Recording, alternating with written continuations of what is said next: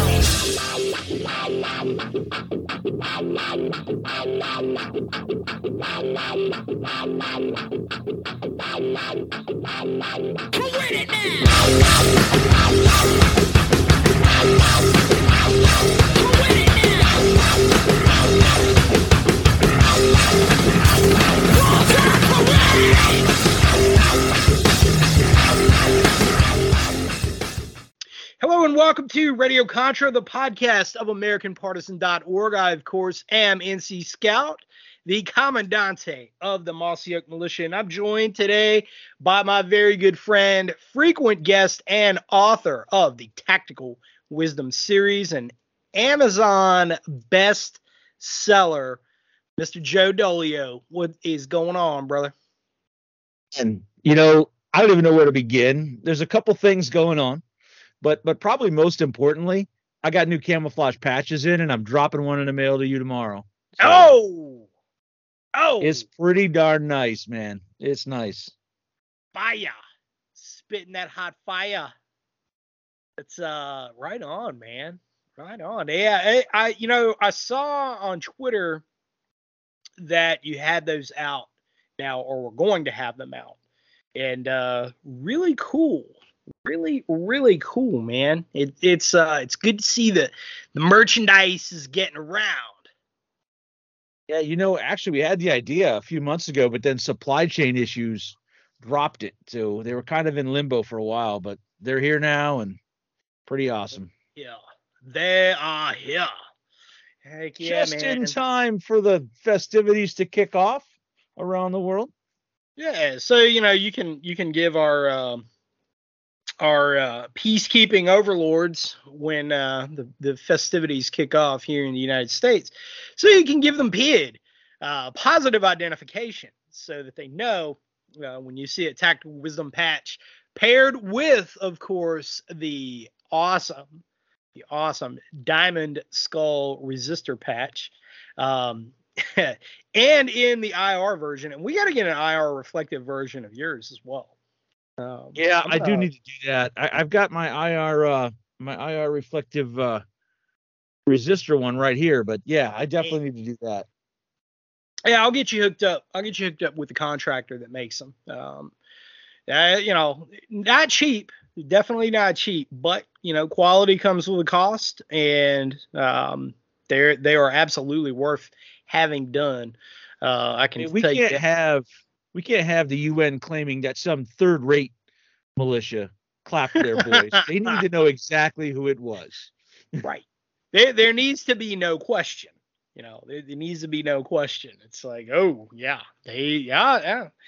It's so talking about not third rate. So yesterday was a very interesting day. It kind of went unnoticed in the news cycle. At least here domestically, but on social media, on the open source outlets out there, you were all over this incident on Twitter. And some of the folks out there probably wondering just what the heck it is I'm talking about. Korea, Japan. All right. Sirens were going off in Japan on, you know, their rocket attack alarms were going off because Japan felt mightily threatened. And now you've got Korea. There's an incident that is unfolding in Korea right now. And you had some very interesting thoughts on that, an interesting take on that. Definitely one that I thought was worthy. I immediately reached out. I was like, hey, man, you know, we need to do a podcast tomorrow where we're kind of breaking down some of these topics. So what exactly, for the folks who maybe didn't see this in the news, or maybe it was just a footnote, what went on? And kind of give us a rundown of how we almost accidentally got into World War III. Yeah, so here's the thing. When a nation does a missile test, under the UN Charter, they normally provide notification and let everyone know, hey, I'm about to lob a rocket into the air and it's going to go in this direction. Korea did that 4 times in the last week, North Korea. They let us know about 4 of them. But last night here, it was around 7:30 in the morning, Japan time. They lobbed a missile with literally no warning, but they didn't just send it out in the middle of the ocean. They lobbed it directly at Japan. And so Japan, being the only country that's ever been attacked with nukes, understandably had a little bit of a fit. And here's the thing, and everyone says, oh, that I'm overreacting to this, when I said, hey, this was a bigger deal than what they're making it. Japan would not, given their history, they would not set off the sirens lightly, right? There's still people who have some memory of what happened. So setting off the sirens and ordering evacuations and telling people to get in the basement is a huge step. And Japan wouldn't have taken it lightly. So we have to understand how tense it was there. And how tense it was in the entire area. Now, of course, the missile sailed over Japan and into the East Sea. But based on the response of the Japanese Coast Guard, they said they're recovering missile pieces. That leads me to believe it actually landed in Japanese waters. So this is a big international incident, and one that might be taken, say, just ahead of Chinese hostilities into Taiwan to distract everyone. So last night I was like, hey, man, this is a big deal. So imagine if you were, say, an Australian ship captain or a British ship captain, and you're patrolling through the East Sea there, and you see this rocket come streaking across the sky, headed towards Japan. And at the same time, there's a couple of North Korean ships in your area running around at high speed. There is the potential there for someone to take action, what he thought was in self-defense, that leads us into a shooting war among our allies. Or your American ship captain even. It could have been much worse than it was. And we still don't know that it's all done because Japan is mightily upset, as you can imagine. And we have now today a bunch of citizens reporting they saw a whole bunch of rocket launches from a South Korean base into the sky. And then there were a series of explosions on the ground at that South Korean base. After a few moments of confusion, the reporting says that the South Korean military claims they had an accident during training. I don't know what sort of an accident could cause all of that unless they accidentally missed trying to shoot down Korean missiles. Yeah. All of this is sounding a lot like a few years ago with the quote-unquote accidental Hawaii attack, nuclear attack alarm activation that lasted for roughly 45 minutes. There's a lot of oddities that are occurring here. It looks like to me that there probably is something that's going on. They're trying to keep it as limited as possible. But there's definitely some coordinated activity going on here. You've got the Russian Belgorod submarine that has launched. There's some pieces up on AmericanPartisan.org. I've been following this story for a long time. It launching and going to sea is really not that big of a deal because that's what submarines do. But the development of this sub, kind of its checkered history. Just a few years ago, there was a pretty serious accident because the submarine itself includes a mini sub that is detachable and can do some other very interesting things. So it's pretty fascinating. You've got that along with North Korea making moves and some pretty serious saber rattling here. You've got the envelope getting pushed in Ukraine.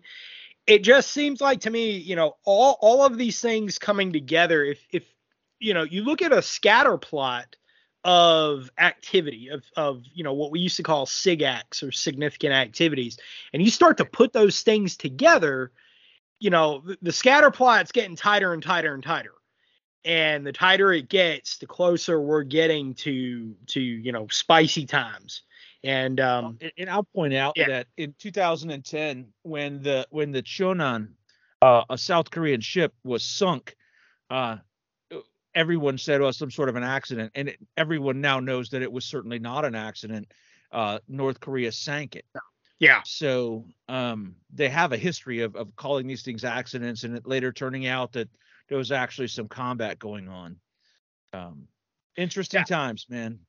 Well, like I said, when people see the lack of American leadership, every regional strongman decides now's my time. Right.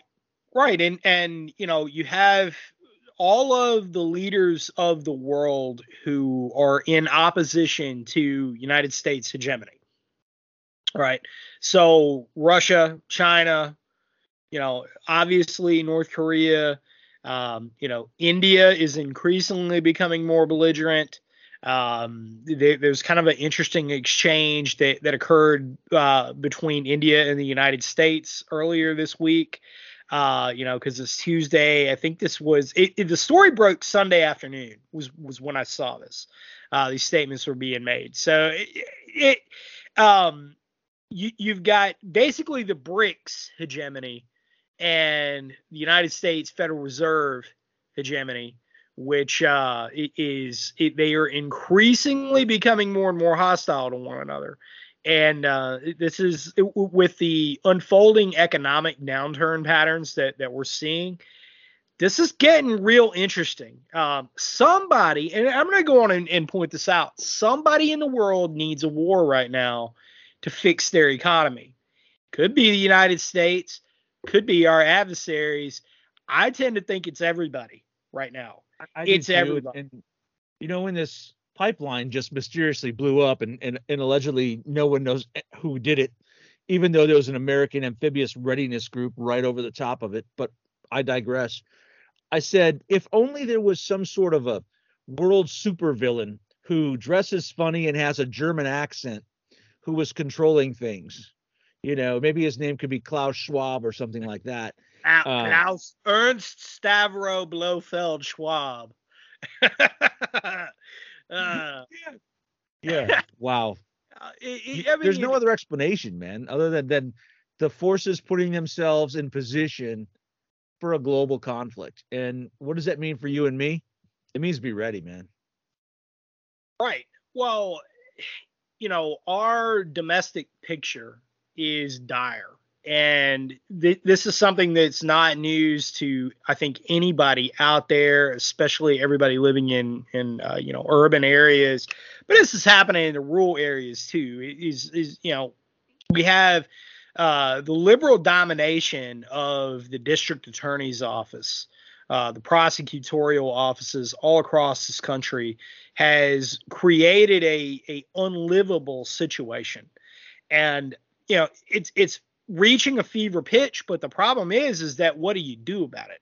And when we don't in rural Michigan, we had an attack last week that was a blip. No one noticed it. So this woman was out. She's 86 years old. She's passing out literature about Proposal 3, which in Michigan, she wants people to vote no on it. In Michigan, that's the abortion proposal to overturn a Michigan law to allow any kind of abortion you want, whenever you want, that the governor's pushing for. So this woman's out going door to door, passing out flyers. Well, she comes to a liberal house way out in the sticks in a place called Lake Odessa, Michigan, pretty country area. So the woman there confronts her and starts screaming at her and yells at her to leave. So she starts to leave. The husband comes out of the garage and shoots the 86-year-old woman through the shoulder with a .22 caliber rifle. Now, that woman then gets in her car and drives to the police station and reports that she's been shot. The police go and investigate. These people, the liberal folks who live in the house, claim that the woman was there and refused to leave. Well, you can't have shot her in the back if she wasn't leaving. That's right. Item one. Item two is, if there was someone at your house refusing to leave, why did you not call 911 before you shot her? And why did you never call 911 after you shot her? So right. These kind of incidents, everyone thinks are, you know, are in the big cities. They're literally everywhere. I mean, we had a political homicide in North Dakota, right? Yeah. And now we've had this shooting here in Michigan. It's getting it. You're 100% right. It is getting really bad, and you need to understand that. And, you know, it plays into the global picture because they're all paying attention to this. You know, every adversary of the United States, every country in opposition to U.S. hegemony is seeing this. And it's giving a justification to say, hey, you know, maybe we need to back away from the United States. They don't even stand up for their own people inside of their country. They're an insane country. You know, so perfect example.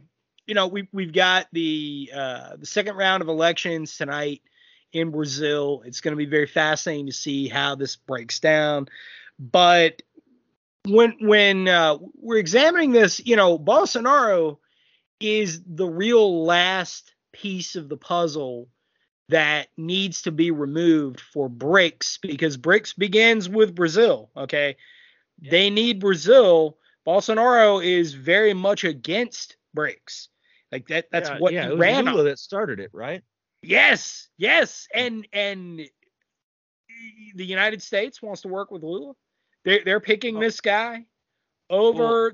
He met with the director of the CIA a couple of weeks ago. So, you know, there's there's some election shenanigans coming up. It's this is absolutely ridiculous. And our adversaries are laughing at us because they know when they see a guy like Anthony Blinken get up there and say, well, it was obviously sabotage, but we don't know who did it. They would respect him substantially more if he said, yeah, we did it.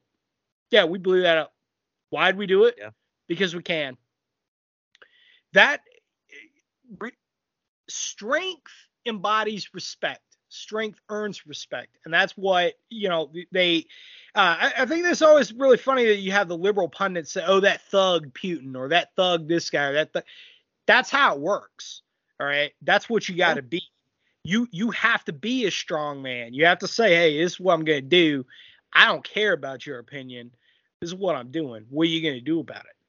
And that's that. They don't respect a guy who's an obvious puppet like Biden. That's you know that's one of my biggest pet peeves about liberals in general is that they have no respectable qualities, none whatsoever. You know it and it it's. The thing is that our situation here at home is completely untenable. And when it is rapidly coming to a head internationally, when things kick off, these other countries of the world is, and I promise you the conversation's being had in Europe right now. Can we even count on the United States militarily? Look at the recruiting numbers. You know, people don't want to fight. They don't want to go into the military, and I can't really blame them, you know, right. And so here we are. And they say, I mean, and two, for all the liberals out there that have been kind of mocking the Russian efforts at conscription for various reasons, just you wait, you're going to get your turn too. You are going to get your turn as well when it comes around, when that selective service board becomes real once more. And I think that time is rapidly approaching. Well, because especially as we're not meeting our numbers and Russia's increasing their force posture. Prudence demands we respond in kind at some point. And it's going to be interesting. We're out of munitions. At this point, we are running out of munitions, and we do not have the ability to sustain this level of conflict. We don't have that. We don't have that ability to replenish it. It's not physically there. It doesn't matter how much money we throw at Raytheon or General Dynamics. They can't just magically rebuild missiles overnight, guidance systems overnight, train people overnight. You can't do that. It's literally not possible. This is what 20 years of fighting third world militias has given us, rather than fighting a nation state. Right.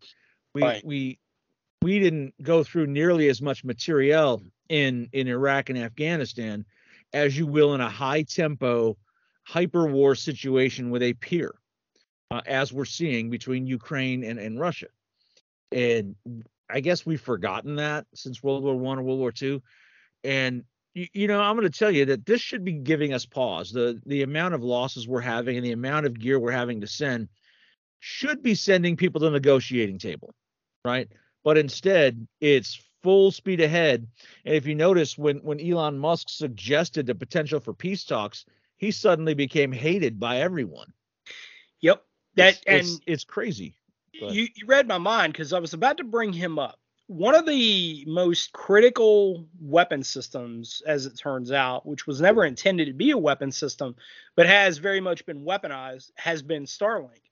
And yes, the ability to have a satellite-based internet system that becomes the backbone for a multitude of purposes, but the open source intelligence gathering that has been able to be streamlined down to the small unit level has been really something that I think is impressive.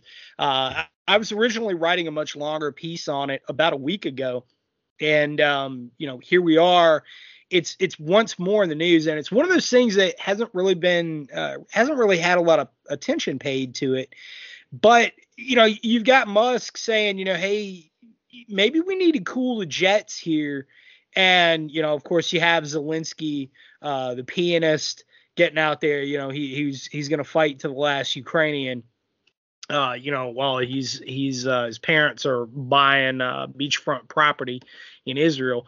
But you've this guy is literally war profiteering here, and yeah, I'm gonna trash him because that's exactly what's going on. I'm fed up with my tax dollars paying for a guy who's not even a United States ally. And a lot of it. That Stan keeps calling it the 51st state, and quite honestly, we've spent more there than we have in most states here in the United States. Right. Mm-hmm. Right. Yeah, it's the money laundering, the grift. It's just it's absolutely sickening. But here's the thing: is that Starlink has been used in a very impressive way that I think any of the open source intelligence analysts, myself included, that deal with these kinds of things, examine this kind of stuff, really need to be paying close attention to this because there's a lot of ways that can be weaponized, utilized for, patriots out there, for, the future of asymmetric conflict, which, we see the beginnings of opening up here now. And, because here's the thing, that Starlink as a system is not going to go away overnight. Our legacy systems that are up, that kind of have formed the backbone of different things that we've used, SATCOM and GPS and everything else. Could those be disabled in various ways? Yes, but one of the things with Starlink that's very interesting to me is that it has been built with reliability and redundancy out of the gate. Right. And it's based on technology of the second decade of the 21st century, not 1970s carryover programs from NASA and DARPA and the NSA. I keep telling people that want to talk about their cool GPS units that, hey, our GPS system is the flower of 1985 technology. You might want to second guess that. Well, and also have a receiver that can receive GLONASS, because GLONASS is the Russian counterpart. Beidou, which is online now, and I got myself into a little bit of trouble a few years ago posting up the uplink frequencies to Beidou. The Chinese government was not very happy about that, but nonetheless, whatever. I don't care what they think, because they're an enemy nation. But it's just very fascinating. It's very fascinating that all these systems, these parallel systems, have come online. And Starlink, though, in many ways, it's the beauty of the private sector, what the private sector can achieve, outside of governmental apparatus. but it was built with redundancy in mind. And so, you know, Starlink is really, in a lot of ways, it's going to be very interesting, you know, for all those open source tech guys out there that are working, using this as a backbone for the network of the system. It's going to be very fascinating, but keep in mind something I would point out to the audience out there is that after Russia has taken its licks and it knows that Starlink is one of its weaknesses on the ground, I promise you they will be figuring out how to target it. And I don't mean target the satellite system itself, but target the ground users. I promise you. So whether you're, you know, a guy in Poland or Moldova or wherever the next theater of this conflict opens up, or, you know, it's the United States in some protracted future where, you know, we're having to fight off peacekeeping invaders that are using Russian hegemony level technology, they're going to be sharing that information. Okay, so definitely understand. This is something I've been doing some work with signals intelligence, lessons from the farm. I put up another episode today over on Twitter. I did a whole thread about how to mitigate the amount of RF and how to measure the RF that you're emitting from, you know, your group while you could be on a patrol or whatever, how to kind of mitigate some of those effects. Really need to be paying attention to that. So all the guys out there that are, you know, advocating using mesh networks or ATACs or like this stuff that relies on constant transmission of redundant data, consistent transmission of data to create networks, you're going to be targeted. Okay, and it's pretty. And this, I think that I wanted to bring up. I think you first brought it to my attention, but I've been thinking about this a lot lately. ATACS was an op from the beginning to the end, because what it did is it got the folks who are most likely to be involved in resisting the liberal playbook to go ahead and register and download and get this program and let something else know exactly where they were all of the time. It's just silly if you have ATACS on your device. It's crazy. Yeah. Well, yeah. For a lot of reasons, it's for a lot of reasons, all the reasons I can think of. I cannot think of one single advantage to a guerrilla to be using that. And I mean, mesh networking is the same way. Every time, I hate to say it because I know there's probably somebody listening that's like, oh, he's going on about mesh networking again. Every time that you see somebody bringing up mesh networking, they have absolutely no idea what purpose it's going to have. And they'll use, you know, buzzwords, you know, again, qualitative versus quantitative. Oh, it's encrypted. Yeah. How? Okay. So what? It doesn't matter if something's encrypted. If I can still locate the source of the transmission, doesn't change. It's irrelevant at that point. It's irrelevant if, you know, it has something like, you know, a few hundred meters of range on it. So, okay, so what? It doesn't matter. Like there's so many other ways that I can accomplish the same goal, way simpler, with better equipment, with more robust equipment that I actually control whether or not it's transmitting RF. You know, it just these things make my head hurt. But yeah, this network too, it's got to be up. It can't be, it's not a push to talk thing, right? Right. So right. You are not controlling when it transmits. The end user is not. You know, once it's up, it establishes a link. That's the way that it works. Boom, done deal, and it will tell you whether it has the uplink connected or not. So yeah, it's yeah. People say, "Oh, but I'm going to use it at my retreat." To do what? You know, I mean, what are you going to stare at a tablet for, you know, hours? while you've got a guy in an observation post, you know. Yeah, I had somebody pointed out as security for their retreat, and I'm like, okay, so I'm at the OP, and there's three guys running at me. I'm gonna take the time to type out a message on the mesh network and then hit send and wait for you to get it, or would I rather just hit the push to talk on my short range UHF radio and send you the data? I mean, wow. Yeah, it's, you know, I don't know. I could go down that rabbit hole for a long time, but circling back. So I kind of want to talk a little bit about the Belgorod submarine with just a few minutes left on the clock, because this is the one that's captured a lot of people's fascination right now. And it's one that I've talked about quite a bit, you know, and you kind of drew some humorous but serious parallels to one of my favorite movies of all time, Hunt for the Red October. Yeah. You know, even though I highly doubt a Captain Ramius type character that would defect is captaining this vessel, just doesn't seem plausible. But, you know, hey, I mean, whatever. Yeah. You know, for the one person listening to this show that probably hasn't seen The Hunt for the Red October, it's a great movie. It is really the only movie I can watch that has Alec Baldwin in it. So, yeah.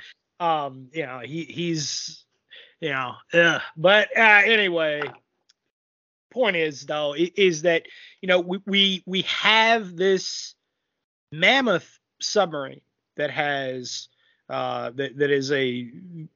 There were some people that were commenting on it saying, you know, it was old Kilo class, and that much is true. Okay, that is correct, factually correct. It is, but they've brought it up to date, and they have the Russians have dumped a lot of money into two primary areas of their order of battle at the large scale.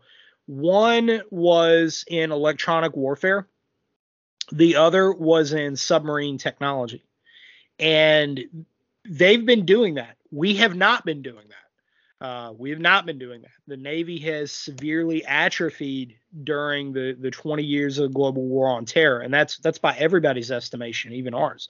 And so our anti-submarine warfare program did not really advance. It kind of stagnated. And so the sub, at least what's been published on it, and this is from our own sources, by the way, you know, Defense One, which is, you know, really a kind of sounding board for the military industrial complex, you know, and Jane's, of course, and some of the other open source material that's out there. They really, you know, kind of overstated the threat that this Belgorod submarine, which is the first in its class, poses. And now this thing, it looks like it's out on its maiden voyage. It's been activated. It contains torpedoes that are nuclear tipped. So you have a subsurface nuclear detonation. You know, this is I think there's a lot of hyperbole when they say doomsday weapon. It's not a doomsday weapon, but you definitely can wreck the coastline of a place pretty quickly. Yeah. You know, this is pretty dangerous. But more importantly, you could wreck a coastline, but you could also wreck a carrier battle group or a carrier strike group by getting inside of it. Getting inside of its area of operations and detonating one of those torpedoes. So this is it's not even just a torpedo. It's more of an undersea drone. So they can launch it, drive it somewhere, and let it sit on the bottom until the carrier battle group goes over it, and then just hit detonate. And that's the danger in it, and that's why they call it the doomsday weapon. It's not any bigger than any other nuke. Just that you would have literally no notice of it because it's underwater and it can just loiter or move at really low speed. While it does have a high top end speed, it can also just run on battery and sit there, it being a drone as opposed to a straight torpedo. Right. Yeah, so this is, you know, it carries 8 of them. It has a payload of 8 of them. And that's pretty this is pretty significant for every reason that I can think of.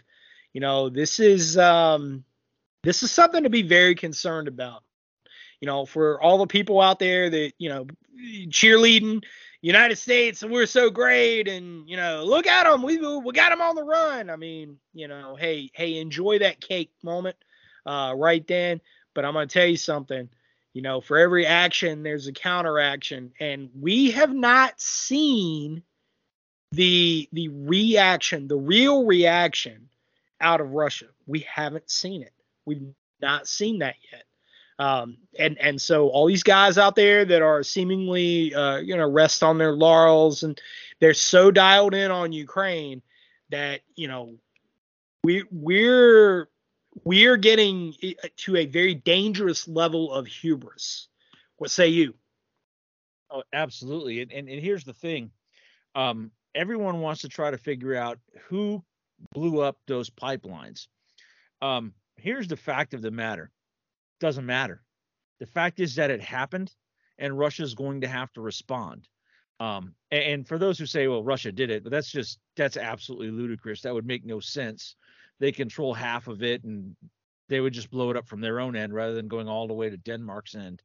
But the point of it is that there's literally no media attempt to figure out what happened, because they know most likely what happened. And there are, as you said, there are a set of consequences coming, and we haven't seen yet. And it's only going to get worse. Ukraine was the beginning. We've got the pipeline situation. We've got this tension in the South China Sea. We've got Japan and China also fighting sort of a shadow naval war over some gas fields there in the China calls them the Diaoyu Islands. I'm not really sure what Japan calls them, but they both claim them. And there's a bunch of gas fields there, and China's building a whole bunch of oil platforms there. And Japan's screaming about it, but there's really not much Japan can do.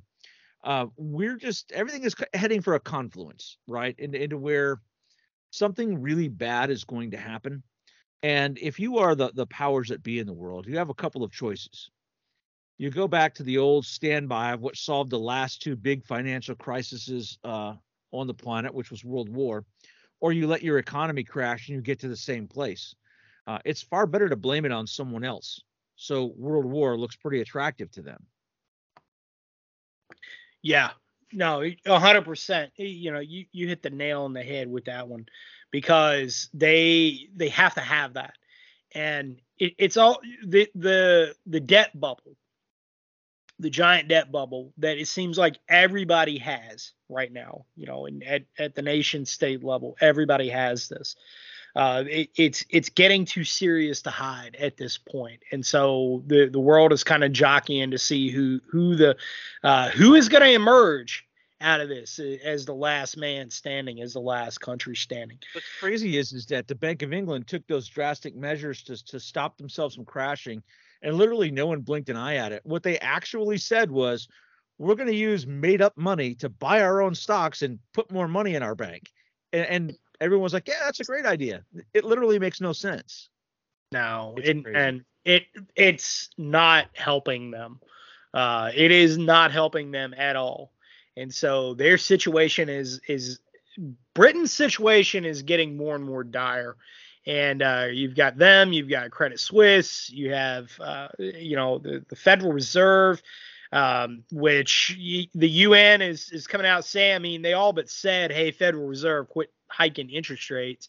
They were saying that the banks of the world need to stop doing that, while, you know, wink wink, nod nod, hey, you know, all of you over there, but you, Fed especially, stop doing that. You know, so it's we're entering that period, and it seems like everybody at every single level wants all of us at one another's throats, because that is going to benefit them, keeping the global Ponzi scheme going around. Brother, with just one last thing, obviously everybody can find you at tacticalwisdom.com. Get the books. Any last things that you want to put out? I want to put out, just like I mentioned in my article last week, all that stuff you've been preparing for and all that stuff you've been gathering things for is now, right? It's time to get yourself in that operating mode that you are already in this collapse. It's a slow moving one, and we're just not seeing it the way you might have imagined. So understand that moment is now. Amen. No, it is. I agree in full, brother. I agree in full. Hey, thanks for being back on with us, man. Absolutely. Anytime. God bless, folks. Get yourselves ready. May God bless you, and I'll be back on the air with you again very, very soon. This is NC Scout out.